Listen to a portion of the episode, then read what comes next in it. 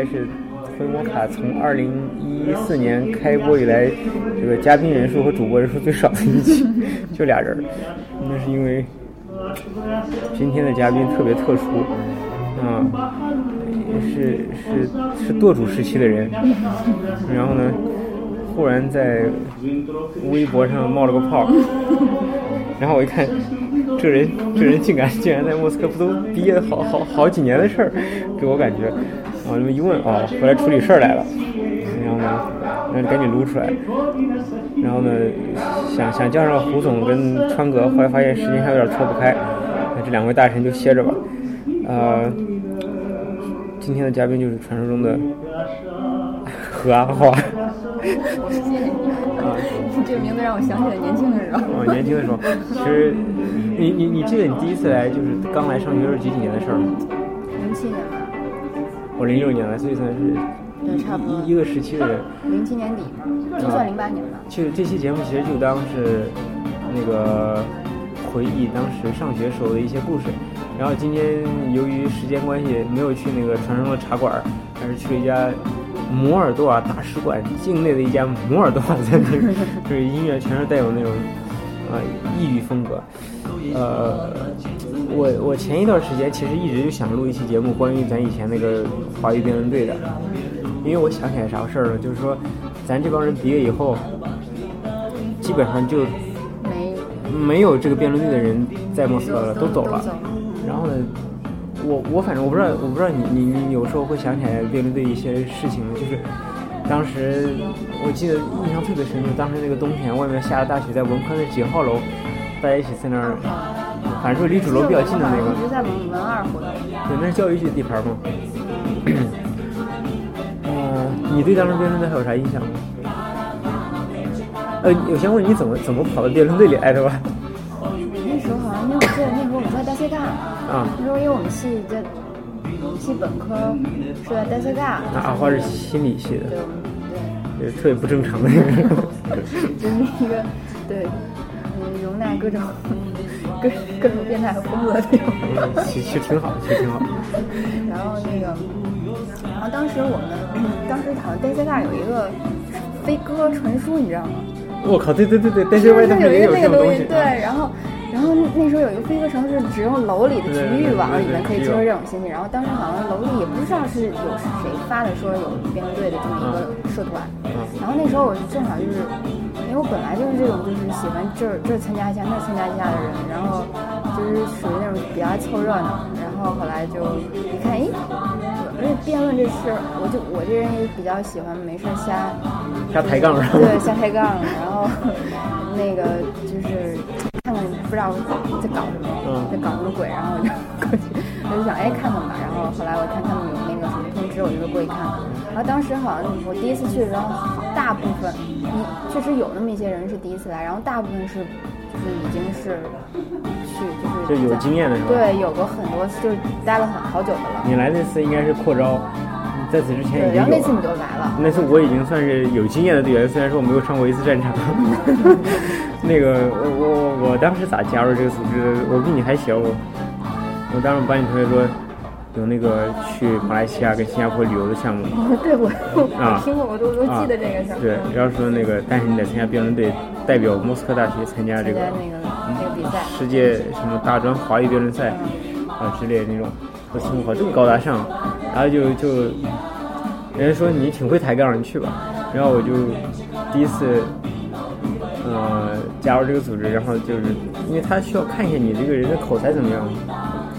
当时我就发现了，抬杠和辩论是两码事儿。对，是两码事抬抬杠是你能把无理说成有理，呃，这个辩论呢是把有理变成，要把别人的有理变成你的无理。或者是把别人的有理变成别人无理，就是你要想办法去说服。然后你你还要就是怎么说，用自己的逻辑把他的逻辑打败。对。嗯，反正我是觉得，嗯，辩论也好，或者是整个俄罗斯上学给我带来的这个最大的收获吧，就是我觉得学会换角度看东西。因为你打辩论，你必须站到反方的角度去看他们会怎么想，才能去打败他，对吧？对，但是那时候我记得。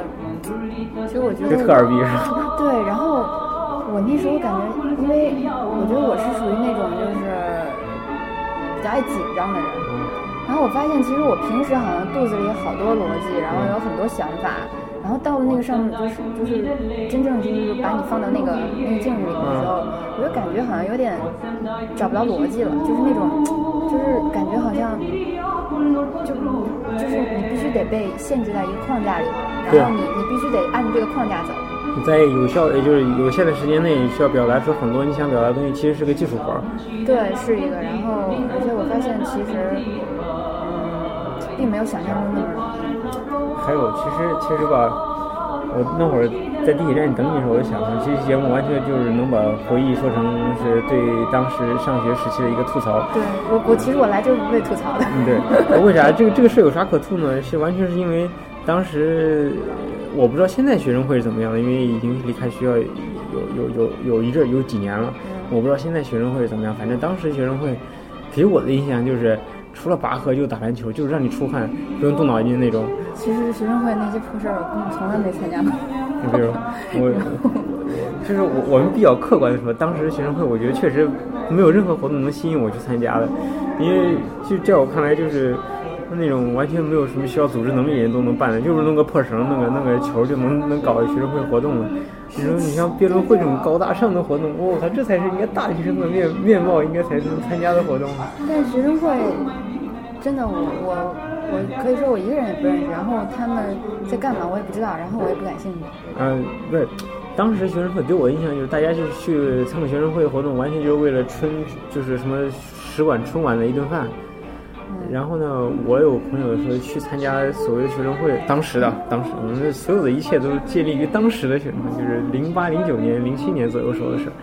就你刚来的时候。哎，对对对，那时候参加学生会，到时候那个春晚时候那个那晚会后面有晚宴可以吃，然后我朋友就去了，去完以后就晚宴那天当保安。喜欢贪小便宜，吃这晚宴。对对对，其实这晚宴很难吃。不，重点不在这儿，重点是在那个我的朋友参加学生会。报的目的是吃晚宴的，结果当了晚宴的保安不能吃，站在干吃。然后我就，反正我我就觉得，就是一直以来，我就是对大使馆还有学生会的事儿，我都就不不怎么想搭理。然后对大使馆活动我也不太不太感兴趣，就这种感觉。不是，我是觉得吧，这这个国家关系好。是好事，就是俄罗斯跟中国关系好，绝对是好事。因为两个国家交战，那肯定没没得说了，那那那那彻底废了。但是关系好，但是你你关系好只局限在上上面，就是所有我觉得大使馆应该是对外开放的很多活动，它都弄得门槛很高，搞的一些活动听起来很有意思，但是你发现你根本去不了，因为什么？你没有邀请函。对。我靠，你能搞啊？不是，好像是，我记得当时很多活动，当时不是零七年、零八年什么中俄友好交换年嘛，就是俄罗斯中国年，他举办了什么奥多奥多的什么，就是好像。除了这些事儿我都不知道，但你知道我就记忆最深刻的一件事，就是那时候我刚来俄罗斯，我还在预科呢，然后还住在主楼呆区的那个一楼的那个一楼，那时候就反正就是就是预科生嘛。然后那时候就刚从国内过来嘛，就就对这儿的大学生活有一系列的幻想，就觉得应该是在就国内大学那种感觉，就是好多人住一个宿舍，然后就有宿舍的感觉。然后楼下全是小吃店，是吧？对对对，然后然后呢，有有有有那个可以读书学习的地方，呃，就是可以随便去，然后有琴房可以可以去，没事可以练练琴，或者说有干嘛。然后那时候我不是刚国内过来，然后那时候也习惯那个没事就练练琴什么的。结果后来我发现，哎，找不着这个可以可以练琴的地方，你知道吗？然后也就是没有，就完全跟我在国内想象的完全不一样。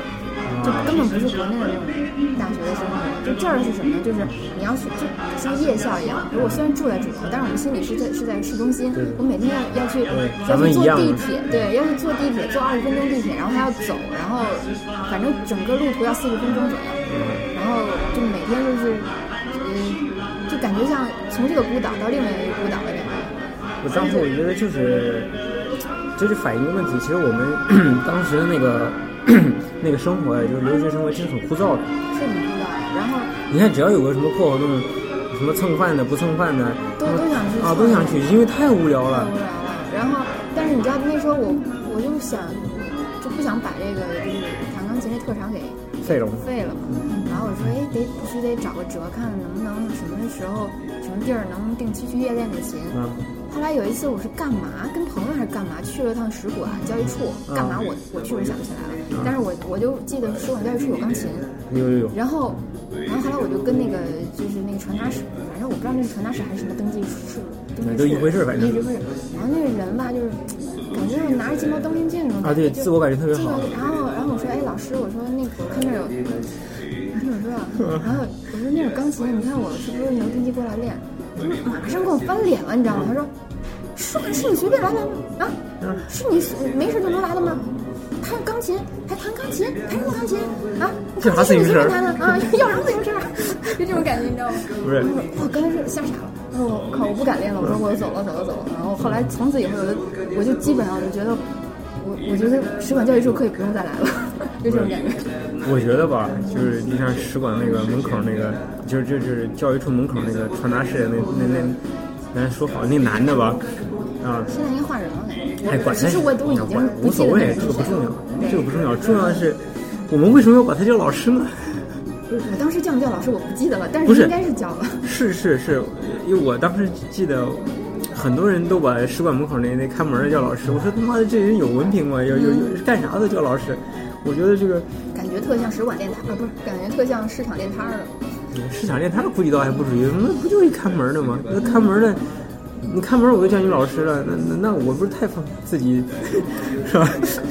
我就我我我特别忌讳就是叫老师，就国内有这有有有，我发现有这个风气，就是有，然后国内有过来小孩儿，居然还管这边的国民党叫叫老师啊，对，反正逮着谁就叫老师。这边的国民党叫老师啊，不过这个这个这个这个这个老师这个问题是是是个是个弊病，为啥呢？中国人逮着谁都叫老师，其实老师也叫老师。我的重点不是说应该怎么叫老师，而是说在俄罗斯，自己老师。老师是不能作为称呼来出现的，你应该叫老师的名字加复称，但是中国人八成都记不住老师名字加复称。但是其实又不知道他叫什么，叫大爷、大叔、师傅。那个，那二大爷，那门开一下呗。对，你说那只能就是，要不是哎，你给开。就这几个称呼。哎，那谁？哎，那谁，你妈给你开。呃，这这方面好像就是就中文里面好像没有什么合适的词儿，能让你用的特别舒坦又不让人觉得不舒服。然后包括好多什么什么真人秀节目也是喜欢莫名其妙叫老师，然后有一些哦对，你知道吗？我我前一段我去参加那个他们这是什么什么歌什么比赛，水一方面啊，就是华人好声音。哦，对对对对对，那也各种叫老师，我去，干啥都是老师。我就很，我懂的，我懂，就是。反正我我我不觉得这是个啥好事儿，但是大家既然这么叫我，就我我我我我我肯定受不了某一天有人叫我老师，如果不当老师的话，你才是老师，你全家都是老师。老人的老，是是是是干尸的尸，就那才叫老师。我我我对老师这词儿特别美。乡村老师。乡村老师，所以。就是就是就说到最后，其实还是就是你你自己的生活，如果你不想自己过得有意思，那就是很无聊。再加上啊，拓拓展一下。再再加上那个学生会给你组织那些活动，不是拔河就是打篮球，一年还就那么一回，你攒一年劲就为了拔河。其实我觉得学生会的人可能也不知道在干嘛。不是，我是觉得吧，我这人说话从来不好听，我就觉得那学生会人都是八届使馆的老师。呃，对，就是就是那种看门狗的感觉。哎，你看我刚那句话我没敢说出来，就阿花给说出来。靠，你知道，你知道我我前两天去使馆想想做那回国回国手续，嗯，然后说不好听，就就他这个批要求谁他妈 你你后期制作把那个那那个那两个字给给删掉。那个看胡总心情，胡总估计不删这个，胡总觉得特过瘾。然后然后你知道吗？说什么我那个我那个三联单，嗯，我做了一个呃本科的三联单嘛，然后说应该到时候再还回去，然后等研究生毕业再给你一个对硕士的三联单。但是这事儿我不知道要提前三个月交啊。他没告诉。就我我真的不知道这个。后来我说我老师我不知道这个事儿，然后老师不知道能是你的理由吗？然后这个你就不应该不知道啊。然后我说可是我真的。我其实这个单子在我手里，我就觉得当时我你带了还？对啊，我肯定要带啊。觉悟真高，还带着。我带着，然后我就我想的是，到时候做新的三联单的时候，直接还给他，再给我，就是就这么简单，对吧？没想到还要提前三个月给，而且还说什么要要在什么什么国内也不是什么乱七八糟系统里要重新。Do you hear the people sing, singing the song of angry men? It is the music of a people who will not be slaves again. When the beating of your heart echoes the beating of the drums, there is a life about to start when tomorrow comes. Will you join in our crusade? Who will be strong and stand with me? Beyond the barricade, is there a world you long to see? Join in the fight that will give you the right to be free.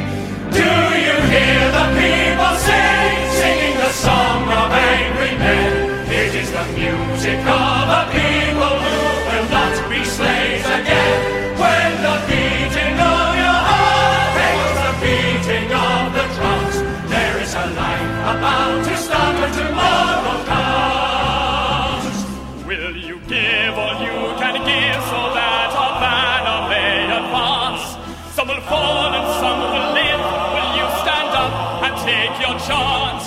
The blood of the martyrs will water the meadows of France. Do you hear the people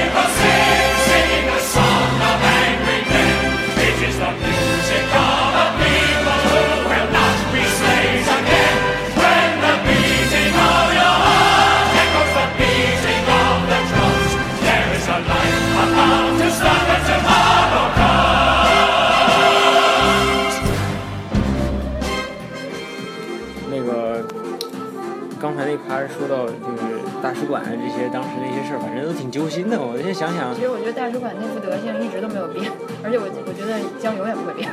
不是那个这个根本的这种根本东西，我觉得一时干半会儿是改不了的。他我我记得很多就是关于大使馆对学生的负面东西。我倒不是说故意说去抹黑别人，但是我们确实作为学生，作为就是弱势群体，在俄罗斯的一个弱势群体，其实很很多人来俄罗斯来俄罗斯之后都觉得大使馆应该是罩着我们的，在出问题的时候，其实真的没有这种感觉。你有事情，甚至于就是我觉得大使馆，我想远离它就就是能能有有多远就我离多远。我一个好朋友在这出了车祸，中国中国学生嘛，留学生嘛，当时找大使馆，大使馆当时也是因为他父亲有认识大使馆，就是通过很多人圈儿，然后联系到大使馆说，你看大使馆能出面，你可以解决一下，他是被撞的。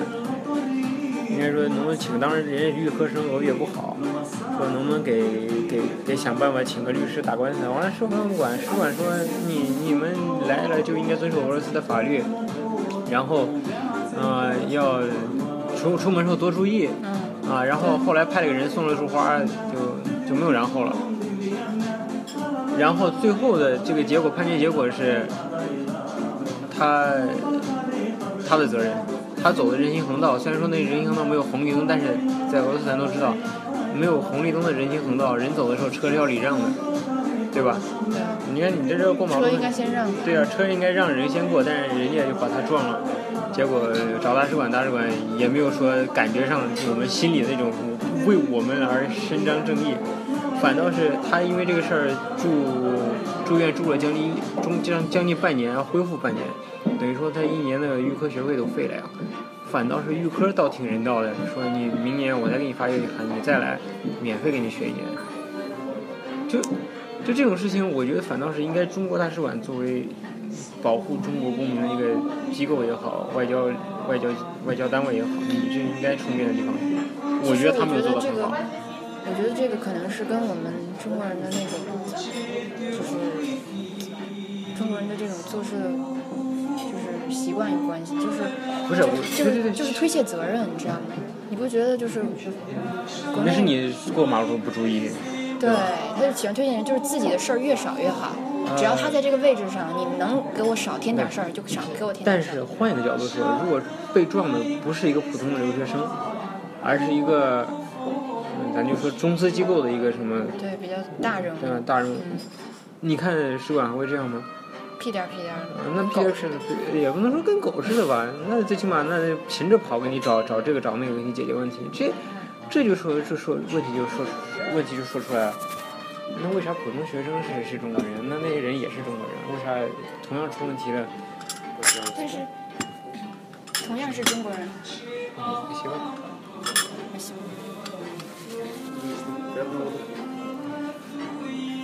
那同样是中国人，在他们眼里是不一样的中国人啊，对对？，所以所以我们就是，所以我们就是为了，嗯，伸张正义，然后就就弄回摩卡了，是吧？没有，其实说这些事儿呢，就是其实还是，既然他管他不愿意管我们，就是我们还是自己自己自己过好自己就行了。反正这期节目主要是为了吐槽，有有不爱听的朋友就可以直接关掉。嗯，而且而且我觉得这个把能把回忆成把回忆所谓美好的留学生活弄成吐槽，也也说明这这地方就够操蛋了。但是其实我觉得，呃，留学生活给我觉得最大收获就是朋友们，有一些朋友们。比如说斗主是吧？对，然后还有就是这边的经历，一些经历，不管是好的坏的，我觉得都是人生的一个一段插曲财。财富也是对财富，我觉得可能说对我来说，我是属于急性的，这地方特别打练、磨练这种磨那个急性子的人，一着急没用。我我承认，没错。我我其实我觉得我的脾气到现在也没有说改多少，但是你最起码能稍微淡定一些吧。淡定一些了。就包括就是前几天去使馆，啊，又又被又又又说使馆这个事儿，如果要按我以前，我估计我会像刚才我跟你说的那个小女孩一样，直接翻脸。然后那个老师说：“您放尊重点儿，尊重点儿。”但是但是我没有，但是但是他把那老师把气撒在我身上的时候，我也我我我没有任何的，怨言是吧 对？我只是听听而已。我在想，反正我以后也不要再见你了。不过我是觉得，可能大家不管是使馆的人也好，还是留学生也好，大家可能都挺压抑的，因为这也，许因为你你愿不愿意，你就上手吧。好吧，没事。其实你知道，我是一直觉得，就是使馆给我给我一直的感觉是，我对使馆一直没有什么多大信心。就包括其实我就是毕业证作文认证这事儿，我觉得其实有的时候在毛子能那儿能解决的问题，到使馆那儿就是解决不了。对，有时候确实就是我会把使馆的就是一些状况想得非常复杂，最后等你过去之后，发现状况比你想象的还复杂，就这种感觉。嗯我觉得这就是就是当当这个俄罗斯有自己的官僚主义，其实中国也有自己的官僚主义。当这两个撞到一块儿的时候，我勒个去，那是很简单一个事儿，弄得非常复杂。其实这种这种例子，我觉得都数不胜数的。平常一些很简单的事儿，叫两边一折腾，对。折腾折腾到一块儿去了。但是其实你知道，当时，呃，我这前前一段还让把我妈，那个让我妈过来，然后陪她玩了一几天，然后那时候说想让我妈住主楼住几天，嗯，你干嘛？没，啊是这样，嗯那个当刚开始是就是你知道主楼十号房还是九号房有一个有一个就是巴拉达斯基的那个我不记得了，反正秘书呗。就对那个秘书那个女的，哇塞，说了各种复杂，说你还要有一个什么证明她是你妈证明对，证明她是你妈的文件什么的，还有俄语的然后然后还有然后还有护照翻译件，然后各种，然后后来然后我就我就弄糊涂了，然后他说你是不是没有没有太理解我说的？我说对，因为好复杂啊。然后后来说好吧，我现在就告诉你下一步要干什么，然后他就告诉我下一步，然后他就说让我下一步去找那个，呃、莫大的外办，嗯就总的外办，嗯找他，然后然后给你写一个 e s h e n 嗯，然后他有他的签名之后，你拿到九号房，然后他就会给你分房子了。哦，对，就是刚开始是这个女的把我吓够呛，我想啊，我没有那不是那那那我插一句，嗯那个你是怎么证明你妈是你妈呢？后来是对你听我说啊，是我也在想，我靠，我该怎么证明我妈是我妈呢？后来结果等等到我从那个老头儿那儿拿到就是他的那个 last l e s h e n i 的签名之后。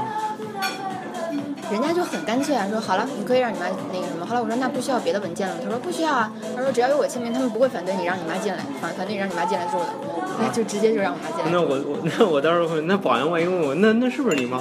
不会，他们还真的没有问。所以其实你知道吗？就有些人就是，就是你知道，就人就不一样。然后我我在想，其实就这个这个这个女的，如果她是坐在这个位置上，估计她会跟我要这个证明。但是他没有坐在这位置上，所以人家没有管我要这个证明。你懂我意思吗？就是人就是人不一样，你办出来事儿就不一样。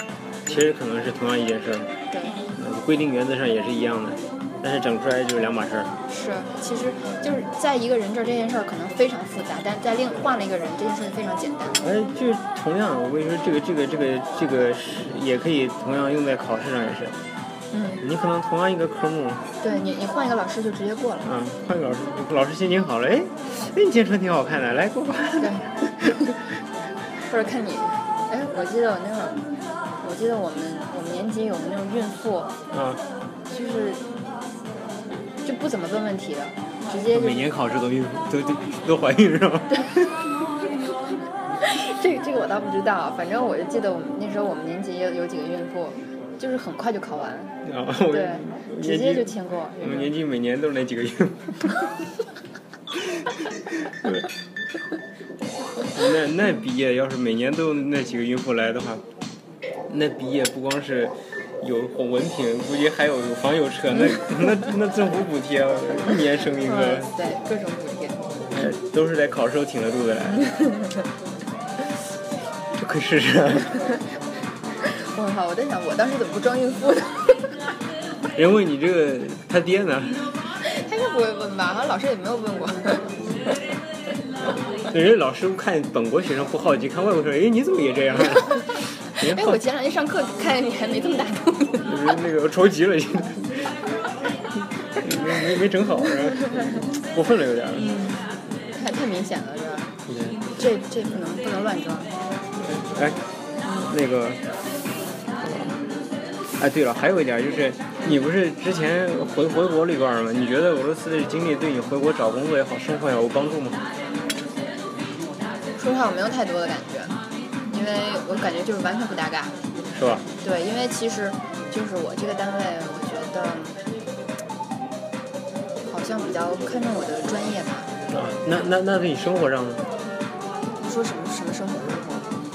就是你在俄罗斯这个生活经历，对你回国以后的生活哦，肯定，我觉得还是有帮助的。就我感觉好像，排队的时候特别淡定，是吧？嗯，也不是，因为我觉得国内人排队不淡定。啊，他们淡不淡定也把你如果你要是淡定的话，你根本永远就排不上。不懂。对，所以其实说实话，就是我我我又我又忍不住想开始吐槽了。来吧，来一发。就是其实刚刚，如果每次就刚从俄罗斯回国的时候，就是你会有这种感觉，就是你会觉得俄罗斯的好，你会你会会想到俄罗斯的好。对，因为就是就比如说，就是这边美女多嘛，对吧？然后你一女生你还夸这个，这没有啊，就是太客观，太客观了。对，就就是感觉，然后就比较漂亮嘛，女孩子都，然后回国呢，就是觉得，嗯，然后。要腿没腿，要要那什么意思？不是 不是这个原因，就是反正就是，啊，然后呢，就是，然后还有就是，感觉国内人就是不太会礼让，就比如你过马路啊，啊，然后你你必须要非常小心，因为如果你你不去让车的话，你会被撞死。不懂，对，然后在这边就是你只要停在马路边上，车看到你了，他会主动的只对主动停下，然后你会你就直接放心的过去就好了。然后还有就是在这边就是我我无论什么时候坐赶地铁也好，还是说干嘛，只要我手里拿着重东西，我都会得到就这边的男男士的帮助，就他会一声都不吭的，然后从楼梯的底下，然后帮你拿到楼梯上面，然后转头都就走，什么话都不说。就他就觉得一个让一个女孩子拿重东西就是不应该的事，他应该对他应该会帮助你做这件事，然后他也不会说说是什么。但是但是我觉得这个好像在中国人的意识里面就觉得就是帮女孩子拿东西好像干嘛，帮女孩子做点事情是献殷勤，就显得很肤浅，就是很，我我我倒倒不是说，我倒不是说轻浮啊，我遇到的就给我的感觉，有一次我也看到一个女生在搬东西，我看那样子好像挺挺费劲的，但是呢，但是我旁边那个俄罗斯人问我，你你为啥不去帮她？一是把我说的不好意思了。因为俄罗斯这个帮帮人那个一个女女女的搬东西是很正常的，就按你刚刚说一样。第二，但是我马上想到的是，万一这是个碰瓷儿的呢？他说他箱子里是个什么非常贵重的东西，把我搬完以后碎了。你想的太复杂了吧？不是，但是你看国内那种媒体，有时候你看经常这种碰瓷儿之类的东西，就是你你你好心去干一件事情，结果造成了，就比如说你把那个啊、被撞倒了什么什么有一个撞被撞倒的人送到医院里，结果人家说你撞你你你撞倒的，但是我觉得在这边，啊这边倒没有，对，这边呢我觉得还啊，我明白你是说在国内？对对，我就我会担心，就是人家可能会就是我可能是出于好心，但人家可能就是会利用我的。其实我是觉得这是不是我们的文化，这不是我们中国人的文化，因为我觉得西方的文化就是他们有点偏向于女性崇拜，但是中国的文化其实还是比较男尊女卑的。那这个这个正常。对，所以我我觉我就觉得就是，嗯，在中国社会，如果说男人帮女人做点什么事儿，感觉有点就是献殷勤那种，就是男人会觉得好像面子挂不住，还是会让被别人笑话。毛爷爷说了，妇女能顶半边天呢，你都能顶半边天，我还给你扛茶包啊？好吧，要啥自行车？不要了。别别要自行车，你就扛包吧就。所以所以我觉得就是很多很多东西就是在这儿，可能你能掌握的东西，在回国不一定用得上。从知识到你的生活经历，到你的生活阅历，有些东西就是不是所有的肯定，那不一句话不能把人拍死完。但是我确实觉得，我有问过一些，就是因为我我很多同学都回去了，当时在这儿上学的，我会有有意无意的问，你觉得你在这儿上学给你带来的一些好的一方面有利的东西，有什么好的影响？就觉得学的知识到工作上也没有用得到，这是其一。其二是你要有本事了，你到哪儿都有本事；你要没本事，拿着文凭到哪儿还是没用。这是一方面，但是我觉得我是没有说，我不会这么看这个这个事儿。就我会觉得我在这边的生活，就是我在这段时间的经历，我不会觉得啊，我这段时间经历会对我以后有什么用处，因为我觉得人生就是人生，就是你这段经历了这么多，那是你的故事，就是你你你生命里有的东西，永远都跑不掉，跑不掉。但是以后有没有用，那就看你以后的人生是是什么样的状况状态了，就是就是你哪儿你要是金子，你哪儿都发光呗。嗯，不也不是这意思，就是我觉得你要你你要脚臭哪儿都闻得到呗。不是我不我不太看重就是你这段你在这段就是留学的经历会带给你以后带给你什么。哎，我跟你说，你这句话就非常重要。很多来之前的人，就是我觉得就是还没来的人，准备来的人都非常期望在这儿的生活能给以后的生活经历带来很多丰富的呃财富。我不我不太我不太赞同这一点。我之前也很天真这样认为，但是一旦进入社会、离开学校以后，我发现那球用都没有。没有用，但是我不觉得没用就不好啊。我不知道你怎么想这个。这个，我觉得看个人怎么去看待这个问题。我觉得，对我觉得我在这儿生活过啊，然后我感受过这儿的文化，这儿的人文气息，然后我喝过酒，对，然后我在这段日子里养成了爱喝酒的习惯，然后呢，我还就是学会了一门语言吧，然后 又看到了就是呃各种各样的人情世故，没有蛋也可以定是吧？对，没有蛋也可以定，我跟你说。然后，然后以后怎么样呢？就是你下一个阶段的人生了，就是那就需要你下一，就是你在下一个时期就继续去去走，你是啥做的？有那么重要吗？我觉得你挺重要的。天蝎座怎么了？我我觉得你能能能这么理性看看东西的，我觉得不是很多。你像你像我就没法把那你不觉把一得如果要那段生活么看的话，得失心就太重了吗？就是，就是我觉得，哎，你说你人生有这么，就像现在很多人就是谈了一次恋爱不成功，谈两次也不成功，谈三次也不成功，难道你就觉得你前前谈前面谈这么多次恋爱就白谈了吗？谈的是经验是吧？不是重要的不是经验，就是、啊就是就是你怎么说呢？就是你你拥有过啊，并不代表说你就是他们都就是就你不要用一个有用没用的眼光去看待，就那就是生活，你知道吗？就是你是走的，你应该看重过程。我觉得有的时候人太看重结果了之后，就是你会变得很就是很就是叫什么患得患失。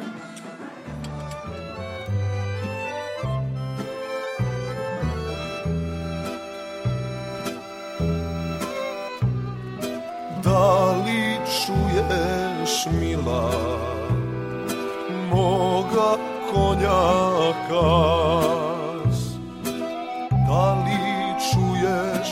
sa planina zove te moj glas. Zasviraše trube završi se boj. Zvona zvone zora sviće vraćam se rode moj.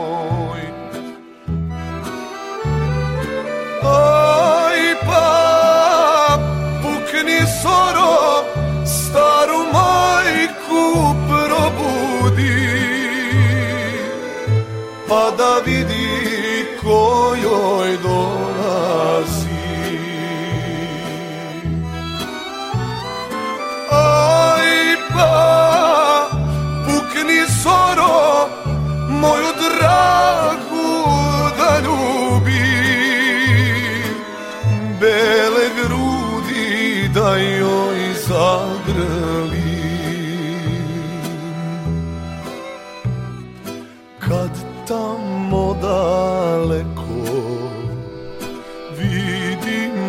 Vidim možak si Staru šljivu, rodnu njivu Vraćam se kući živ.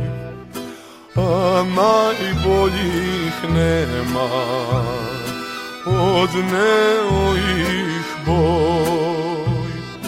Čuvala me slika tvoja Vraćam se rode moj.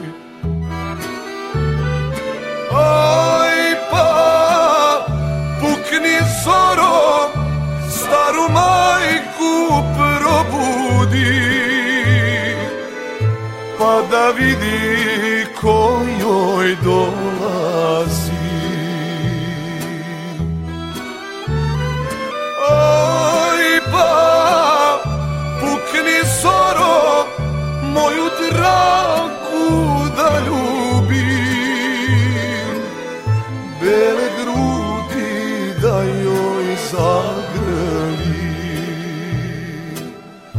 Bele grudi da joj zagrli. 啥，其实我已经想不起来了，但是这不重要，重要的是，我觉得在这儿给我的一个很好的东西，我觉得以至于在以后上学、呃呃工作和生活中也能要，就是我觉得在这上上课也好，就是给我的知识，它它能让我比较全面的看一个问题，就是说，你看我，我觉得我从小接受的教育，我觉得应该大家都差不多在国内，就是学习好的。就是好人，啊，学习不好的那就是坏人。那家人从小都说你要跟学习好的小朋友玩，对吧？那给我的印象就是学习好的应该就是好人。其实我觉得就这种思维啊，还二元化思维思维是很很差的，很不对的。他其实很极端什么是利益，就是归根结底看重的是利益，就是因为你为什么要好好学习？为了是成绩好，成绩好为了什么？为了能考上好学校。考上好学校为为什么为了什么？为了以后有好工作，为了好工有好工作，为了什么？为了赚更多的钱啊。找我以为找个好看媳妇儿，谢谢，我不想找个好看的媳妇儿。找个好看媳妇儿为什么？为了下一代更好看。然后，所以其实这种就是一个利益的连连环扣，就是说，我觉得归根结底考虑的是利益，但是我觉得人生不是只有利益。哎，你你觉得就是你这种想法，是因为来了俄罗斯才有的，还是你在国内就有？就是人生的这个追求目标不一定只有利益和物质上的东西，我觉得是这是家庭教育的问题。家庭教育。还有一个就是你你的价值观，就是你从小你的父母给你就是赋予的这种呃三观是什么样子的。因为因为我我觉得可能我的三观就是持刀枪毙，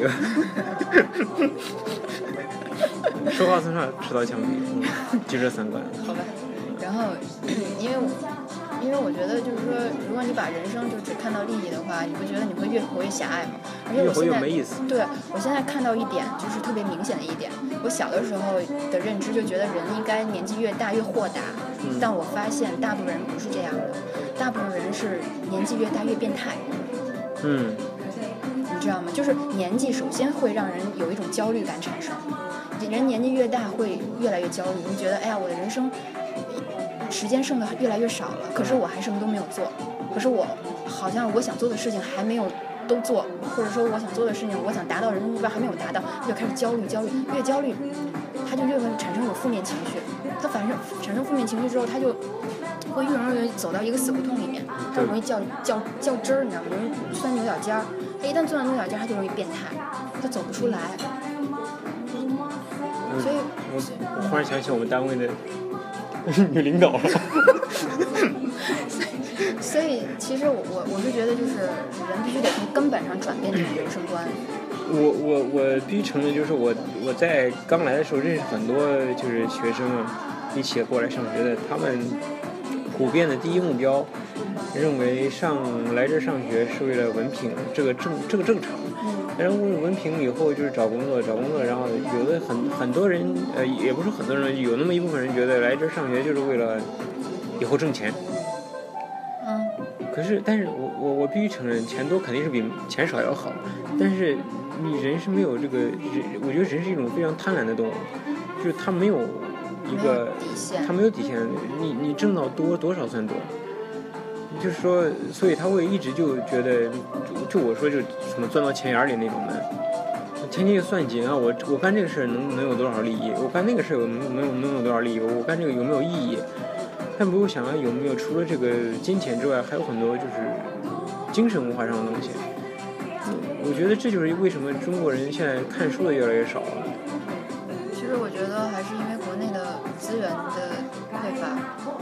竞争，竞争。对，因为你知道，人他一旦在一个很很 low 的一个生活环境下，他就总想去本能的改变。但如果他他发现就是靠自己的这种现状，就是改变不了现状的时候，他就会想方设法的，就是就是眼光只放在这件事儿上。他不是说你让他的精神丰富就能解决问题，你知道吗？就是你必须得从根本上去改变他对人生的看法。因为念念南无阿弥陀佛。对，就是就是其实我是觉得现在这个年代啊，我们现在这个时代已经不不太存在什么温饱问题了，对吧？至至少我们这代人基本上已经不不太用考虑温饱问题了，我对们想的是让自己活得更开心、更爽。是，但是大部分人就是温饱，你就发现其实就是我觉得人类的终极问题就是温饱问题，就算解决了，你还是不开心，还是不快乐。因为别人总比你活得好。对，所以看到的就是这一点，就是永远看到这点。而且我觉得其实不光是不光是就是，我觉得每个人都有这个，就有时候我也会不自主的去看到你跟别人的差异。嗯，不，这个是很很潜意识、很下意识的东西，因为因为你毕竟是生活在人群当中。考试分儿又比我高了是吧？对，还有就是有的时候啊，我不知道你们就是像你们这种那个中国人多的戏啊，反正像我这种，你像我年级就我一个中国人，所以我就没什么感觉，我就无所谓啊，反正我过没过的就我一个人。然后，但是像你们这种中国人多的戏，反正我能想象的就是，大家都是中国人，都是外国人，俄语都一样差，那为什么老是给他过不给我过？这样你心里就该复杂了。反正我是觉得这种状况我，我我觉得我可能处理不好。有有有这种现象，但是但是也必须承认，就是 虽然都是中国人，但是俄语水平是有差异的。有的人有的人确实就是努力了也学不好，因为他 可能天分不够。就是努力了也对但是有的人就是他不不怎么用学，基本上他他他听一听，然后稍稍稍微背一下，然后又比较就是，你要说说句不好听，脸皮厚，他愿意去跟人家说，越说越好。其实，而且我觉得在俄罗斯这个地方，有时候考试的时候就是跟老师淡，就是淡。有些老师他喜欢跟你淡，淡啥意思？就是扯淡，啊，连动词儿都给吃 上。就是就是他有些老师他喜欢跟你扯，那有些老师不愿意跟你扯，他不跟你扯这些没用，他只跟你扯书里有的东西。嗯，所以你必须看书，对，你必须知道他的书里写了什么。呃，我觉得这其实本身也是对的，为啥呢？因为你你你你你这个上学，其实本身的目的是为了获得知识，知识从哪来？还不是从书上来吗？我觉得它它不是一个错的事，但是但是话说回来了，就很多书本上的东西已经落实了、落伍了、过时了。但是这个我发现这个俄罗斯的教育很大的问题上就是它更新比较比较慢，它各个方面更新都比较慢。但是其实你不觉得知识有的时候，嗯，更新是一方面，但是我觉得有些知识其实更新了半天还是还是那回事儿是吧？就是原换汤不换药。嗯，因为牛顿发明的东西还是牛顿发明的，苹果掉地上它就掉地上了这。些东西就是那样，但是有些是方向性的问题，就是这个是一定要变的。就是比如说你你你的某一个，呃，你你的学科的某一个领域，它可能真的就是随着年代的变化、认知的改变，你就像我又我我我要安利一下我们的专业知识了。哎呀，赶赶紧的，然后我们像我们的专业知识呢，就是各个时期研究方向不一样。你就像心理学，它就分哲学心理学时期和最后的科学化心理学时期，这就是研究方向的问题。因为我们处在一个心理学科学化的一个时代，但是在过去古希腊的时候，那个就是一个一个哲学哲学的时代，嗯，就是不一样。所以这才是知识，就是你你所谓的这个要更新的。但是我觉得有的时候，像我们存在一个小时期、小的历史时期，我觉得不是特别的强调这个知识更新。我是觉得。你别说你的哲学都要科学发展了，连社会主义都科学发展了。你不觉得这种这种价值观有点是强加给你的吗？那你你愿不愿意？反正就得是这个。你你你要是你要是觉得这个不好，你也没有啥可选的。那那你说人为什么要受教育？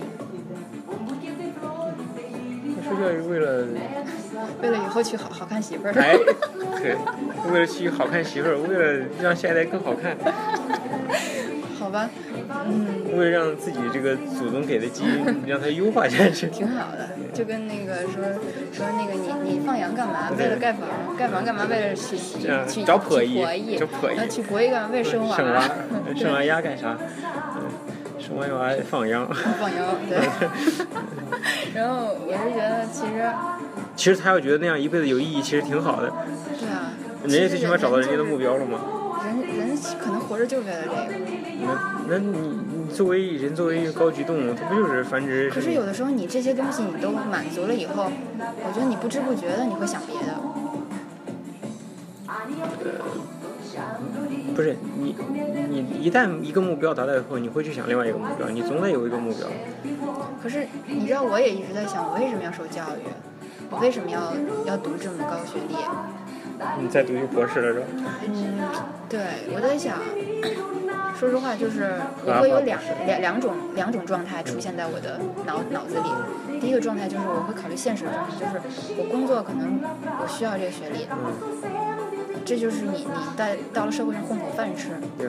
研究生工资就是比本科生高。是，然后你你就是为了嗯每天无所事事混吃等死的的这么一个人生，那你也得有个学历吧，对吧？是。然后第二个就是我突然觉得，其实，在你呃想要过着以后混吃等死的日子的时候，你突然觉得其实你这个学历其实也不是白得的，就是就是你知道，在我读书之前和我读书之后，确实是感觉自己的思维有所变化，是什么？就是不是说这些知识让我，就是不是说我学到的知识，对，不是说我学到的知识，而是而是我觉得其实到最后你学到的就是一种一种方一种思维方式，就说你你可能你的认知有所改变，当你的认知有所改变的时候，你可能会更多的去就想自己能不能，因为人的认知一直来说都是有限局限的，但是我觉得受教育从某种程度上可以改变你这种局限的这种状状况。就是可以生那个找漂亮媳妇儿，不光可以繁殖下一代，好看的下一代。就是你可能觉得找漂亮媳妇儿并不那么重要，哦，可以找丑媳妇儿。对，可以找丑媳妇儿。原来读书还可以为剩女找到心灵的归宿，是吧？嗯，就是就是，我是觉得就是，当然了，每个人每个人最后学出来的状态不一样。就是因为每个人对学习的这个态度也不一样，所以你学出来的这个给你的这个呃等于说反作用也不一样。你你对他越认真，他他给你的这个回报也越多；你越随意的去看待他，他也就给你的回报也就越少。我觉得这是成正比的。你说你越用功，你的知识面就越广，你接触的东西越多，你的这个世界观就越开阔。可是你天天坐那儿就就研究那些书本上那几些东西，是，那就只能找漂亮媳妇儿。那找漂亮媳妇儿也挺好的。那得能找到啊！他光说找漂亮媳妇儿，那个漂亮媳妇儿还在找你。你看你已经长那样儿，你不是都找到了吗？我找到了，我我挺开心的。我在寻找新目 标。对，这是读书给你给你带来的后果。对我我还没到繁殖下一代那那那一步呢，但是这个行，媳妇儿已经找到了，繁殖下一代是就是在眼前的事儿上。嗯，哎，不是，我觉得这个挺挺挺荣幸的能把你给搂搂出来，撸那么一发。本来开始呢是说要，呃是要通过对上学的回忆去吐槽一些事情，结果吐槽最后发现，其实我们上学还是给我们很多有益的一些一定一定是的，因为其实我觉得我在研究生之前没有就是特别的会学习，可以这么说。然后到研究生之后，我突然感觉好像找到了一种感觉，就是，就我觉得，原来可以好好学习是吧？对我就哎，原来我我也是可以的，就这种感觉，就因为你知道我们系那种压力嘛，我们系那种压力就是逼迫你必须得好好学习。得得有所成就，对。对，我觉得，你像你像找现在的留学生，或者是还那更更就别说还没来的，他他想不到这么多，就是学完之后的一些就是分享学习经历的一些东西，他可能嗯阶段不一样，想的东西不一样。你就像经常是有还没来这个还没来这儿之前的准备来这儿的一些就是国内的学俄语的人问我们经常问一些问题，就是对我们来说现在觉得很幼稚，对要做什么准备其实？以前你可能也是那样的，我肯定因为你脑也问你子里没有对没有概对念。，我我之前很问我有要带什么东西，有一堆东西。后来我现在基本上所有所有是带钱就行，这其实啥都有。然后然后 然后胡总一般有人问胡总说那个来俄罗斯学什么专业好，胡总应该回答别来俄罗斯，来俄罗斯干啥？就是每个人都不一样。其实我是觉得我来俄罗斯之前我就想好我学什么，我觉得呃找一条适合自己的道路是最重要的，要不然越待对出国，我是觉得如果说你没有想好自己想要什么，还是先别出国。要不然就废了。也我不敢说废吧，但是至少我看到很多就是本来是有学习动力的人，由于这儿有很多学生没有学习动力，也被带的也不想学习了。我是最不愿意看到这样的情况。你本来你有你有自己的目标，你是可以通过自己努力达到你自己的目标，但是由于身边很多人毫无斗志，天天在那儿打网游啊，然后捞你出去玩啊，吃火锅呀、天天就那那那吃火锅本身不是坏事，你老吃就是坏事。一身味儿，你说你跟谁去跟你打招呼，老师也不愿意理你。关键是大好时光都在什么在打网游、吃火锅里面浪费过去了。你在国内也能打网游、吃火锅，而且吃的更好吃还。出来干嘛呢？对，所以所以我觉得这期那个挺有意义的。其实想吐槽，吐到最后，对吐到吐最后吐的这么有意义的东西，那个关键还是就是，我是觉得其实就算大部分人其实也没法知道自己想要什么，但是我觉得如果说真的想出来，就出来。看，我觉得也许就是出国是你想要的，那就出来。你不需要先就是有的人是这样，就是你先出来，然后再看自己想要什么。我觉得人生就就自己走吧，你想干嘛就去干嘛，就是这样。想找个漂亮媳妇儿。你你找到了，那个我的目标达成了，今天节目也就就留到这儿。你阿花，你有什么话要通过节目对舵主说的吗？哦，对，那个我想对舵主说的就是，嗯，希望我们那个呃以后不要绝交。豆主听到了吗？你一定要记着，同志们都说不要跟我们绝交。啊，这期就这样了啊！对，有空去我北京找我啊。啊，去北京找阿华吃吃好吃的，对对吃火锅。啊，goodbye。Goodbye。